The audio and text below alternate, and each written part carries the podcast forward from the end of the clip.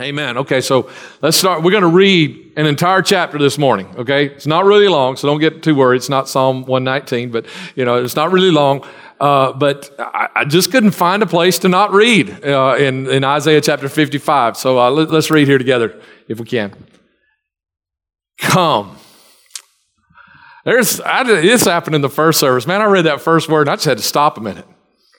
Um, I, I kind of knew this would happen. There, there, is, there is so much here. And I don't have time to preach all this that's here this morning. I don't know. If you do, I do. You know, you got time, I got time. But I, I don't think you've got time for me to preach. Man, there's so much here. Come. No matter where you're at today, no matter what mess you've got in your life today, he says, Come. Come, because where he's at, he, he's the one, he's king over all the messes. He can fix us. So no matter what you're, he says, Come. To, to everybody, come. Come, all of this. Listen to this. Come, all you who are thirsty. Anybody thirsty? Come to the waters. And you have no money. Come, buy and eat. Wait a minute. How do you buy and eat when you don't have money? He said, Come to this place. Because even those of you who don't have money, you can buy and eat because this is what he says about it. Come buy wine and milk without money and without cost. It doesn't cost you anything. He's talking about spiritual stuff here. And, and I know, so, oh, he's just talking about spiritual. You're not talking about what I really need this week. No, no, no. He's talking about something you need more important than what you think you need this week.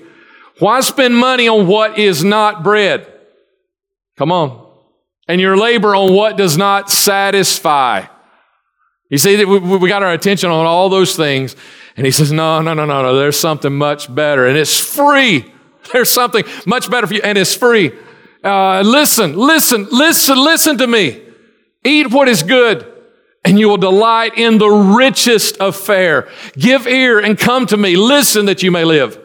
I will make an everlasting covenant with you. Uh, covenant is uh, much stronger than, than promise or even contract or commitment. Covenant. I will make an everlasting covenant with you. My faithful love promised to David. See, I have made him a witness to the peoples, a ruler and a commander of the peoples. He's speaking of David there.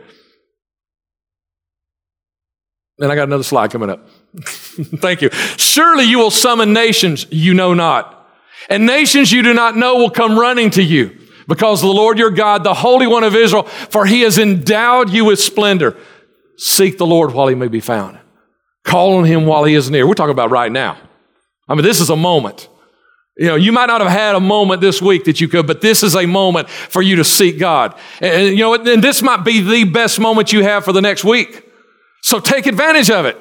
Seek him while he may be found. Draw near to him while he, while he is right here. Let the wicked forsake their ways and the righteous their thoughts, unrighteous their thoughts. Let them turn to the Lord and he will have mercy on them and to our God, for he will freely pardon. Doesn't cost you a thing. He will freely pardon. For my thoughts are not your thoughts, neither are your ways my ways, declares the Lord. As the heavens are higher than the earth, so are my ways higher than your ways, and my thoughts than your thoughts.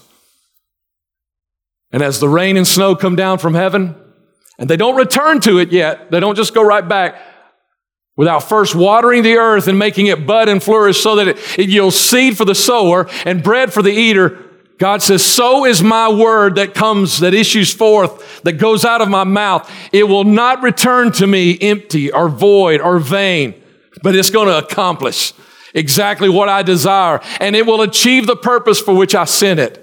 You will go out in joy. You will be led, led forth in peace. Oh, somebody needs that this morning. Somebody needs the joy and the peace of God to go before you. You will go out in joy. You will be led forth with peace. The mountains uh, and the hills, they will burst into song before you. I don't know. I read that and I think of the sound of music, you know? Just, you know, just, uh, you know, I, you look at, you look at her at that moment, you know what she's saying, and you think, of, oh man, that, that, that's just silliness. Nobody lives in that. You know, we don't live in that physically, but you can live in that spiritually where the hills and the mountains, they will burst into song before you, and all the trees of the field will clap their hands. And instead of the thorn bush will grow the juniper, and instead of briars, the myrtle will grow. And this will be for the Lord's renown, for an everlasting sign that will endure forever. Wow. Can I tell you something? That's how you read the word. I mean, if you, you read the word and there's nothing there, That's how you read the word. You take your time. You dig into it. You let it dig into you. Because in every, every word of the word of God, and, and, every verse, and every phrase, and every word, in every syllable, there's life. There is, there is strength, there is help, there is hope, there is joy. There's something in there in every single word. It's, it's that that he was talking about. Not that stuff that you're worried about getting this week, that you're worried about how am I going to be able to purchase and what do I need. Not that stuff, something so much more important than that stuff. And it's right there in every single. That's the way to read. Try that. If your devotion time is, is kind of lifeless, try that. Just try it like we just did it right then. Take some time and just say, ooh, what is in there? Because there's some good stuff. And so this morning, there's, there, there's one verse in there where he talks about his ways and his thoughts being higher. That's where the title for this, this week's message comes from. It's that God's way is greater than my way here's the thing, and you know, in, in, this chapter, it's so, so rich. Uh, that God led me to that verse for this week, and, and so I was thinking, do I read a couple of verses before? A couple, you know, what, what do I read? I got to read that verse. What else? I just couldn't throw any of chapter 55 out. I had to read the whole thing. It was just so amazing and awesome, and I knew some of you needed to hear it.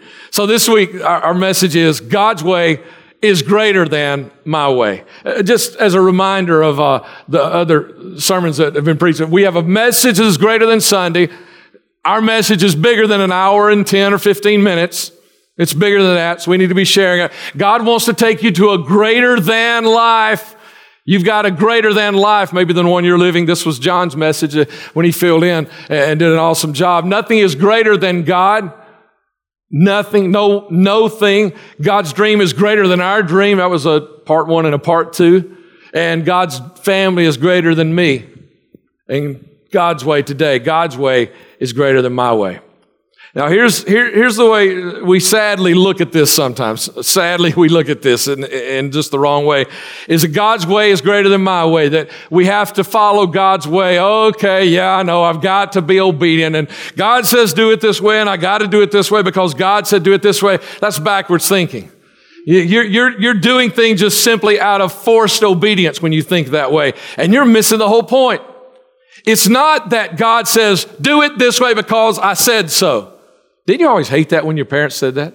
Or did you ever have a parent that said that because I said so? I always said, I'll, my, my dad used to say that to me sometimes. I'd say, I, am when I grow up, I will never tell my kids that. Come on, all you parents know what happened, right?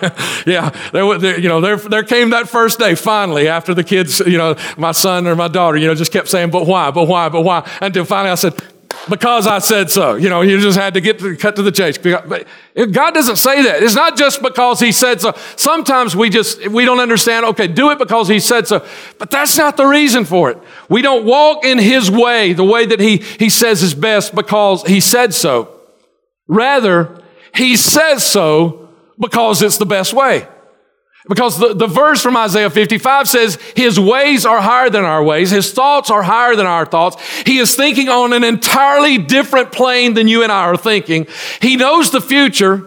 He knows what's going to happen tomorrow. And He looks at all of these things and He says, This is the best way for you. And I know what we try to do is we say, But God, I like this way over here better. Can't you bless me over here? You know, and so we want to go our way just a little bit, and it's not far off of the path. God just tweaked this one little thing, you know, and we want to do our thing. And God says, but this is the best way. And, it's not that God says, okay, if you go over there, I ain't going to bless you. Now, there are some ways you will walk. God, I just can't touch that. But most of the, you know, most of us Christians, you're trying to follow God a little bit. We just kind of choose our way a little bit. And, and God says, here's the thing is God saying, I will bless you the best I can there. But the problem is you don't see what I see on that path. You don't know the stuff that's going on that path. You don't know the people that you're going to run into that are going, that are going to, you know, I'm seeing great things for you. You don't know the people that are on that path that are seeing bad things and want to put bad things into you. You're going to, you're going to see temptation, have temptation presented to you on that path that you will not have presented to you on this path. You're going to have problems on that path.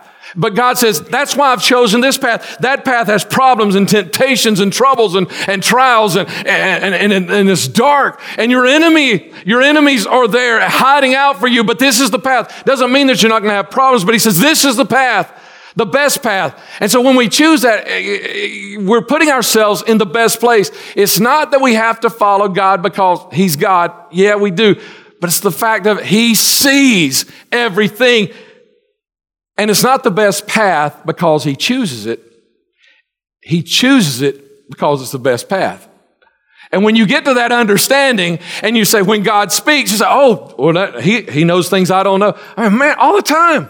I'm praying that. I say, God, you know the future. I mean, you know, you know, uh, in the market for a used vehicle. I mean, hey, God knows what's wrong with that vehicle. The guy own, uh, that owns it right now that's selling it to you, he might not tell you what's wrong with that vehicle. God knows what's wrong with the vehicle. And so man, you pray, say, God, show me what I need to do. And God might not tell you what's wrong with that vehicle, but he might tell you you don't need this vehicle. And you walk away and say, I, you know, I don't know. And you might not ever know what was wrong with that vehicle, but you listen to God because He knows the best way. So you got to get that in your, and, and you know, I'm going to tell you three things. I want to talk to you about three areas of God's way. And I think if, if you don't, if you just don't believe me that God's way is better than your way, I think the first one, I think this first one, if it doesn't convince you, I, I don't, maybe nothing will. But this first one is how God, God's way of dealing with sin.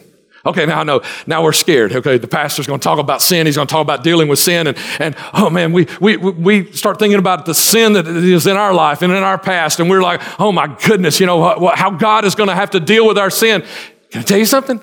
God doesn't have to deal with our sin today. He dealt with it 2,000 years ago. He doesn't deal with your sin. You have to deal with your sin, but He doesn't deal with it. You see, Jesus Christ became our sin. And then He went and He hung on the cross and He died. And since He was my sin, my sin is already dead on the cross of Calvary. All I got to do is just accept that. Eh, eh, you know, I don't have to, de- He doesn't have to deal with it. I have to deal with it by just that. It's already dealt with. Let me take you to Romans chapter 3, verse 23, verse 24. For all have sinned. We all know that, right? And we all fall short of the glory of God. But all are justified freely. It doesn't cost you a thing. Again, boy, that's been a theme, hasn't it? In the songs that we sang, in the scriptures that we already read, we're justified freely by His grace through the redemption that came by Jesus Christ. It's already taken care of. Okay, but you, you, you, know how we deal with our sin, right? You, you mess up, you blow it, you fall on your face. What do you do? You start thinking, you know, you got to repent to God for about, you know, according to how bad the sin was, right? You know, if it's a little bitty thing, you just say, God, I'm sorry about that, you know. But if it's a really big one, you know, you're going to pray for two weeks. Two weeks, you know, I got to pray, I got to pray, got to pray, got to pray. Oh, God, I'm so sorry, I'm so sorry. What, you know, but you know, none of that gets you your salvation. It is not, it is not in your prayers. Or, or you gotta, you gotta do something. You gotta help somebody. Or you gotta, you know, that's what we do is we feel like we've got to somehow compensate for our sin. Let me ask you, all the good deeds and all the good works and all the stuff that you've ever done, the, the you know, uh, helping a, a, widow lady out or, or, or buying somebody's meal behind you in Jack's, you know, and for breakfast that morning or what, all the good that you've ever done oh, you know, mission trips and whatever, all the good that you've ever done. How much of your sin have you compensated for by your good works? You know, now, uh, there is no way to quantify this. you know, but I, I mean, just, just, there's no way. I mean, I've just got to throw a word, throw a number out there, but just say that with every single good work in all of your life, you could compensate for maybe 5% of your sin. That wouldn't be enough, would it? And there's no way you could compensate for all of it. But the good news is, He doesn't require you to. Because your good works will never compensate for sin, but His grace already has compensated for your sin. You see, the Word of God tells us, it tells us that we are saved by grace. Now, these are all thoughts from the Word of God. We're saved by grace unto good works. We're saved by grace to do good works. We're saved by grace to be zealous or passionate about good works. I mean, you know, you get saved and, and you think about what Jesus did for you hanging on the cross, man, you want to do something for somebody. I mean, you know, unless you're just a really selfish person, but hopefully if you get saved, you know, that'll change too. You know, but I mean, you get zealous for good works and to continue in good works, not to just do it a little bit and say, okay, I got my thing done. We're, but all these good works and all these things right here, all these themes right here of unto, do, and, and uh, be zealous and continue in good works, those are all from Scripture. All those thoughts are from Scripture. And so we're supposed to be doing, and we're saved to do those things. But nowhere in Scripture does it say those things save us. You know that old song? Grace, grace, God's grace, grace that is greater than all my sin. Yeah, it's not my works, but it's His grace. Oh, and doesn't that change the whole perspective of things? Now listen, Pastor did not say you don't need to do good things. You see right there, you are saved unto to do good works, to be zealous, to continue. But the way it changes the perspective is now no longer am I under this pressure of I got to do good because I've sinned and I've got no longer am I under this pressure of oh I messed up yesterday and so I got to I got to I got to fix this thing out. Now wait a minute. My salvation's taken care of. And so now, I, and one of the things we say around here every once in a while at 2911 is we don't want anybody to work in ministry. We don't want you to work in ministry. We want you to serve in ministry. We want you to do what God has gifted you. This takes you out from under the pressure. Grace takes you out from under the pressure from having to earn your salvation to now you say, wow, now I'm already saved, so now I get to do something just out of the zealousness or the passion of my heart and my life. Yesterday I was at the funeral of uh, my dad's oldest brother, 82 years old, and, and uh, one of his former pastors was speaking in the, uh, the middle of the, of the funeral. And he told a little thing, and I thought, wow, I got to use that tomorrow. That fits. And I knew right where it fit, too. You know, I got to use that tomorrow. And uh, he, he would talk, he talked about my, my uncle Alton and about all that he had meant to the church. Uh, said that uh, he said when I was pastor here, uh, Alton and Peggy's Sunday school class was the biggest of all the classes. He said they were most involved. They helped me fit in. They they helped me uh, get work done, keep the church moving in the right direction. All this and all this, and, uh, and he just went on talked about it. You know his, his civic stuff that he had done, and uh, you know he was uh, a mechanical engineer. He was on the NASA uh, Saturn program. You know that that was before Apollo for uh, you youngsters. you know it, it, predates me too, but you know I do remember it as far as you know, I did read about it. You know, but you know so he done all these things. But he said, he said there is the story that is told uh, of a man in a great ministry who invited another minister to go along with him. He said they get to this place and, uh, you know, like a, a, mission field or something. They're in the city and they're, they're, uh, they're sharing with one another and in the, in the community and they're hanging out. And it gets time to go actually into the city and, and they start that way. And the man that is leading kind of the ministry, the man that is le- the lead minister, he goes ahead. You know, he knows he's got to get there. But the guy that is following him, he kind of gets caught up in conversation with people around him and everything. And he starts lagging behind. He gets farther and farther behind. And when uh, the lead minister gets in through the gates of the city, they start to close the gates. And then all of a sudden, now the minister following said, Oh my goodness, you know, I'm about to get shut out. The gates are being closed, perhaps for the night, you know, and, and they'll not be open again until tomorrow. And he looks and, he's, and he said, There's no, I'm not going to make it before they get the gates closed. And he sees the minister that he's followed now to this ministry and he, and he yells out to him. He says, he says, Tell him to hold the gate. And, and, as he's telling the story, my mind's going in about four or five different directions. Where, where he's going with this? Is yours? right now, you know, think about where's he going with this? And he said, you know, because I'm thinking about that. I'm thinking about those five wise and five foolish virgins. You know, they're going to close the gate. God said, I'm sorry. But he said, no. He said, the, the minister inside the gate yelled at the men closing the gate. And he pointed and said, Hold the gate. He's with me. And he said, You know, we're all going to come to a place that Alton came to. That this week, when he left this earth and he saw Jesus for the first time, it's as if maybe he saw Jesus inside the gate. And, and, and, and Jesus, when he saw him, he spoke to the gatekeepers and he said, He's with me. And he said, None of these good works that I've been telling you about that Alton did is what's going to get him inside the gate but it's the fact that Jesus says, He's with me. That's God's plan for dealing with your sin. That's a whole lot better than mine. That's a whole lot better than beating myself up for all of my failures. That's a whole lot better than working myself to death, feeling like I have to earn my way back into God's love and grace. It's just freely given. Okay, come on, somebody. Can you say amen that that has got to be better than my plan? Yeah, then what about God's plan for the church? His way for the church is better than my way.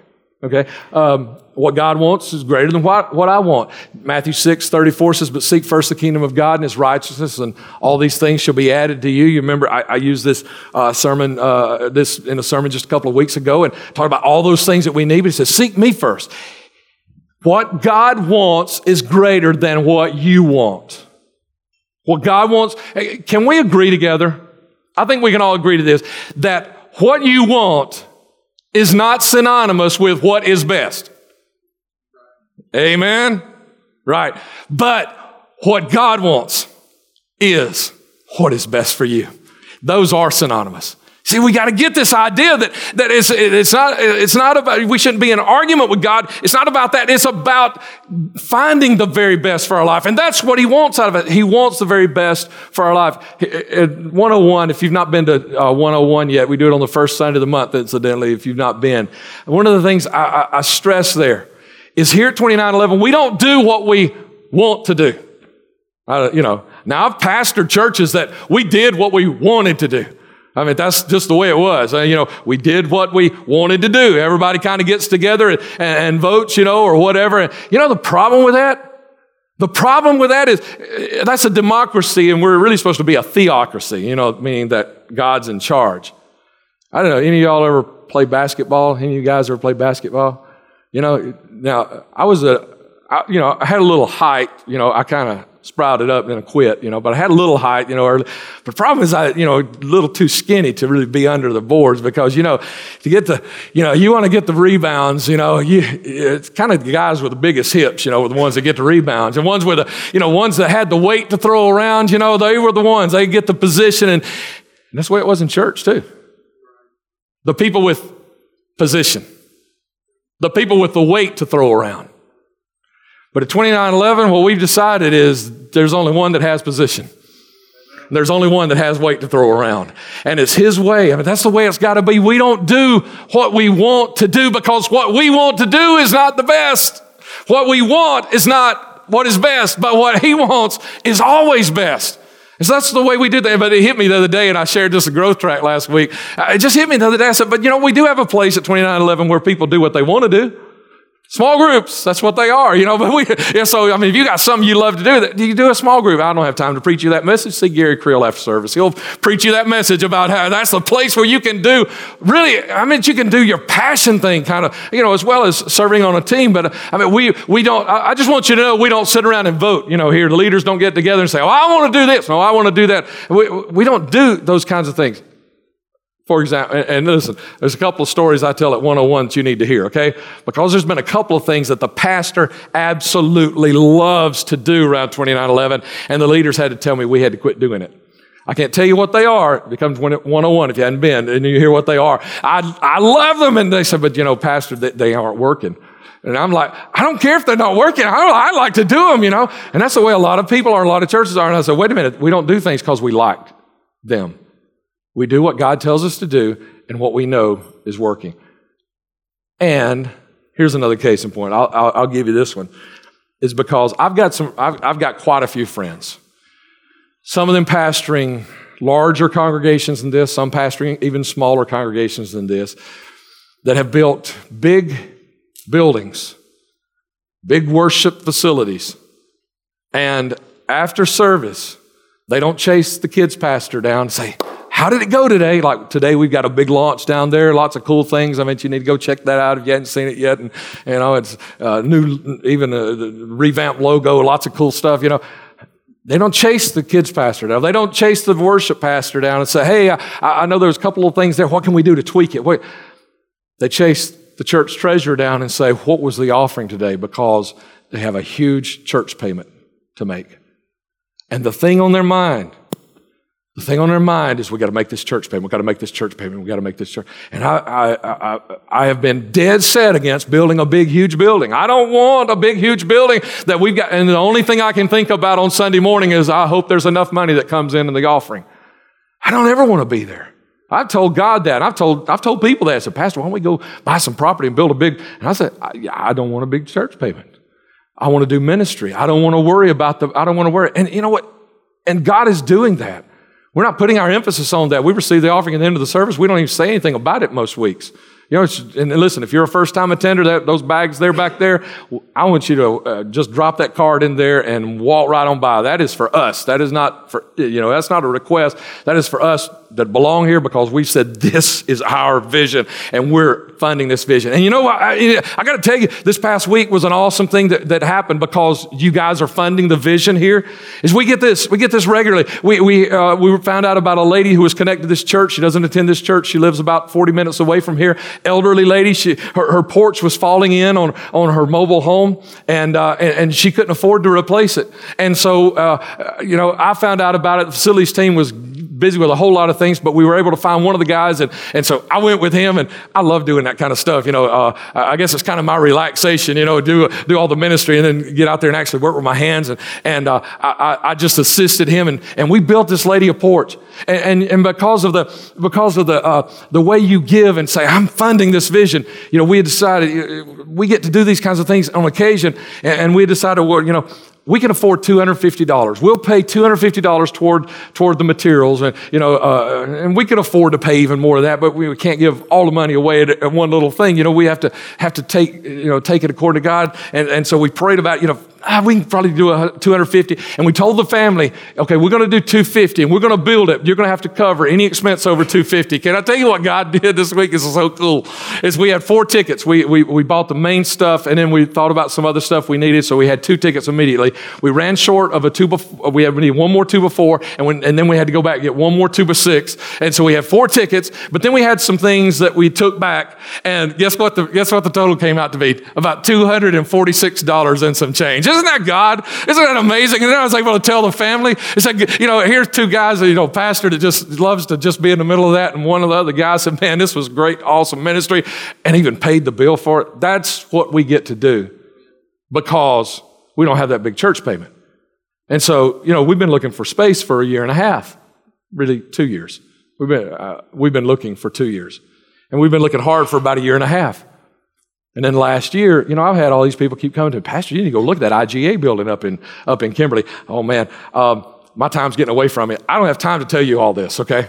I do not have time to tell you. If you were not here last November and you want to know the story, please, I want to tell you the story about how we got to here. Let me just say, we can't afford, that's a 34,000 square foot building. You know, that's, that's four times as big as every single square inch of this building, even counting the dungeon down here. Uh, I don't know what the dungeon is, but yeah, we call it, I call it the dungeon, you know, counting every, that is four times as big as this building, you know, and, and, and it's just amazing how things began to work out. And can I tell you this? We can afford it. And I don't mean we can afford it and, and have to hinder ministry. It is amazing to me. And, and we're already approved for the loan.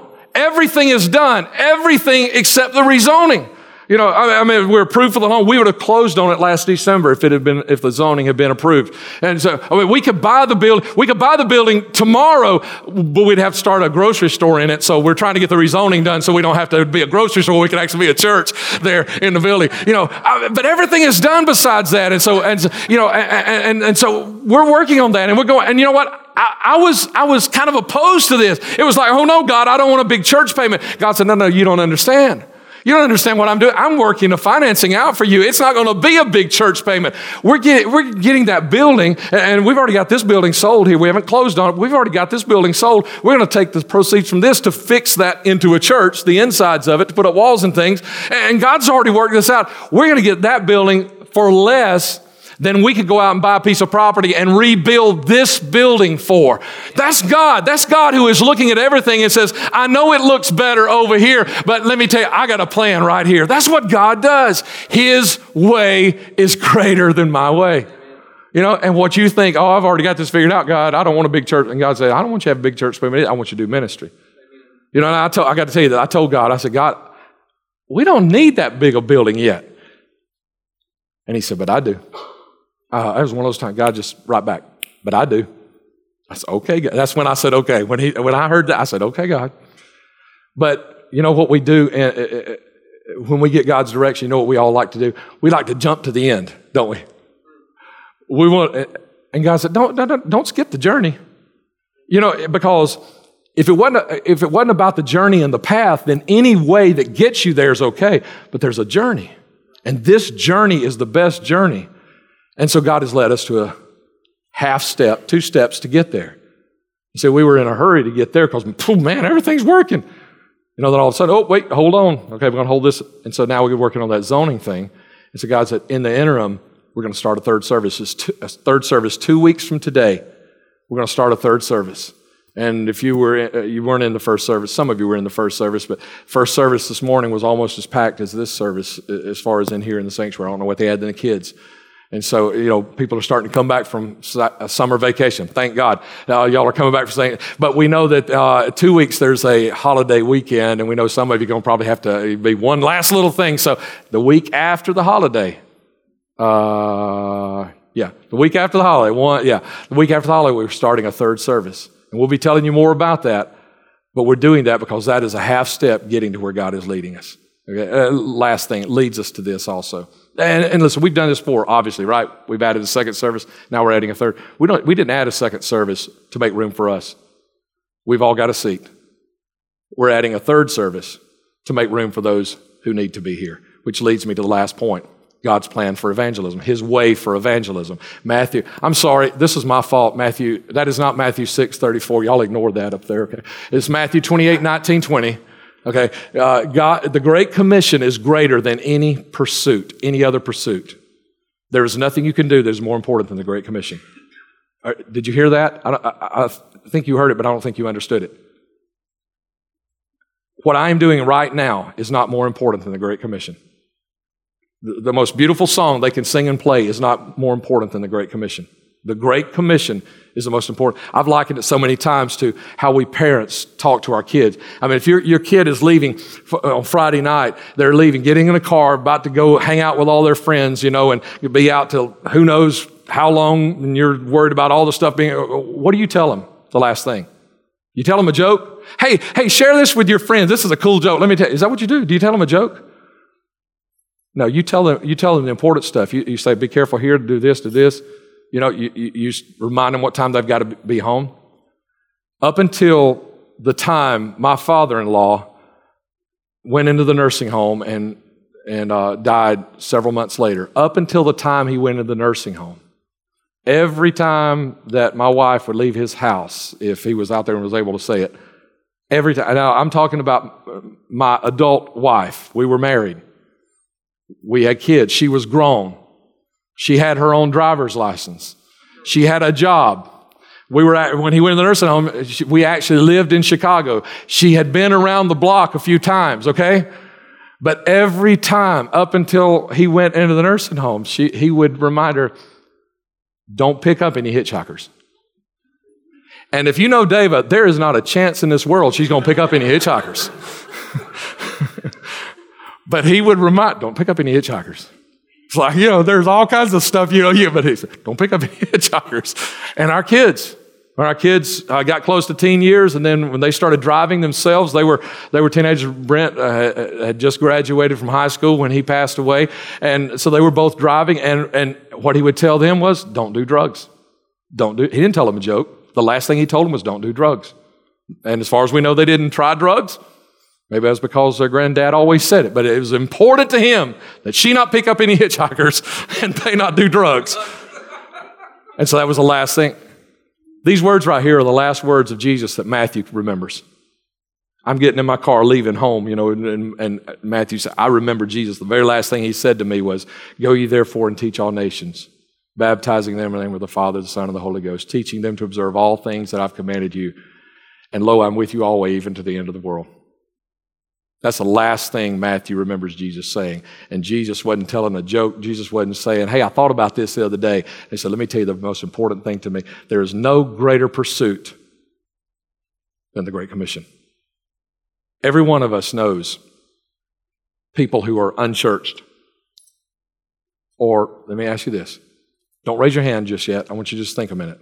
How many of you know somebody who is de-churched? And what I mean by de-churched, they grew up in church and they're no longer in church. Or maybe they were in church for a year or two and they're no longer in church.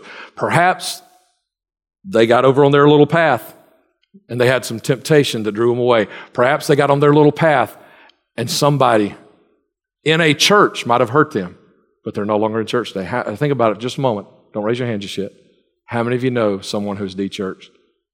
I don't really want you to raise your hand. I just really wanted you to think about it so you would know. I'm, I'm going to have to raise my hand here in a minute. Let me. Every one of us probably knows someone that is de-churched. There is nothing that you will do this coming week that is more important than reaching out to someone who is not in church today. According to that word right there, that is not my word, that's his word.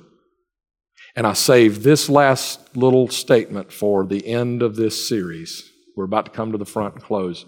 This last statement right here. When we stop inviting the unchurched, we will cease to be 2911.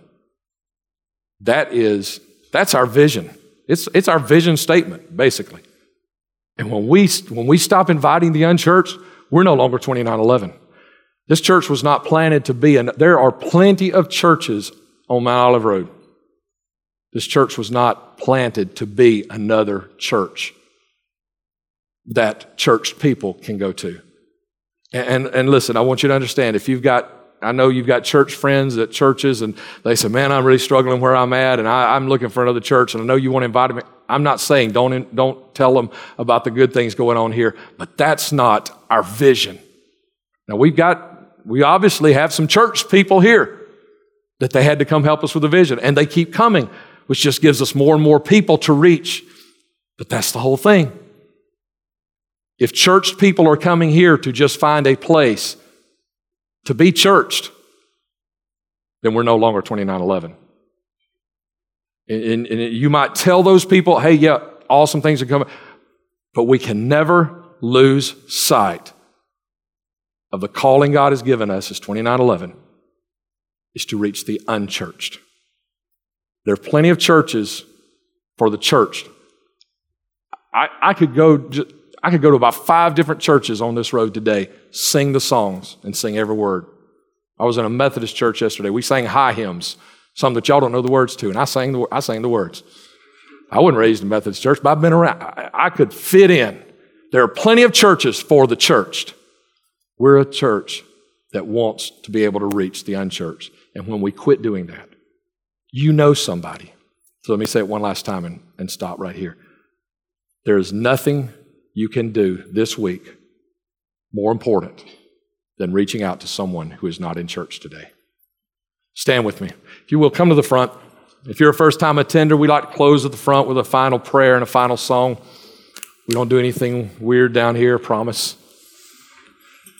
It's kind of like a first step. It's kind of like, okay, we're moving toward God. We're moving toward this thing that He's churning in us today.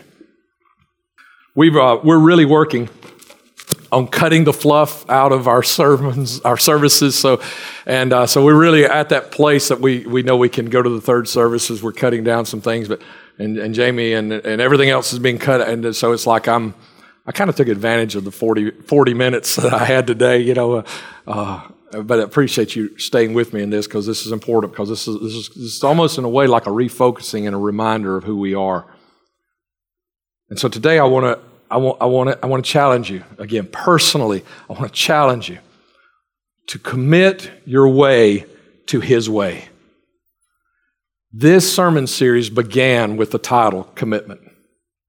It, it, it, it came back to there's something greater than this. Where do you get that? You get it through commitment. Commit yourself to His way. You, committed your eternity to Him, didn't you? You're, you're a child of God. And thank God my name's written up there somewhere in a book called the Lamb's Book of Life, and I've got eternity handled. Why would you commit your eternity to Him and not commit your days to Him? Eternity's handled. What's not yet seen is what tomorrow holds for you. And that's where works and obedience and commitment come into play. You can have eternity handled. But if you're not standing and walking in His way, your days are going to be tough till you get to that eternity. Commit your way to His way. Jamie's going to lead us in a final song.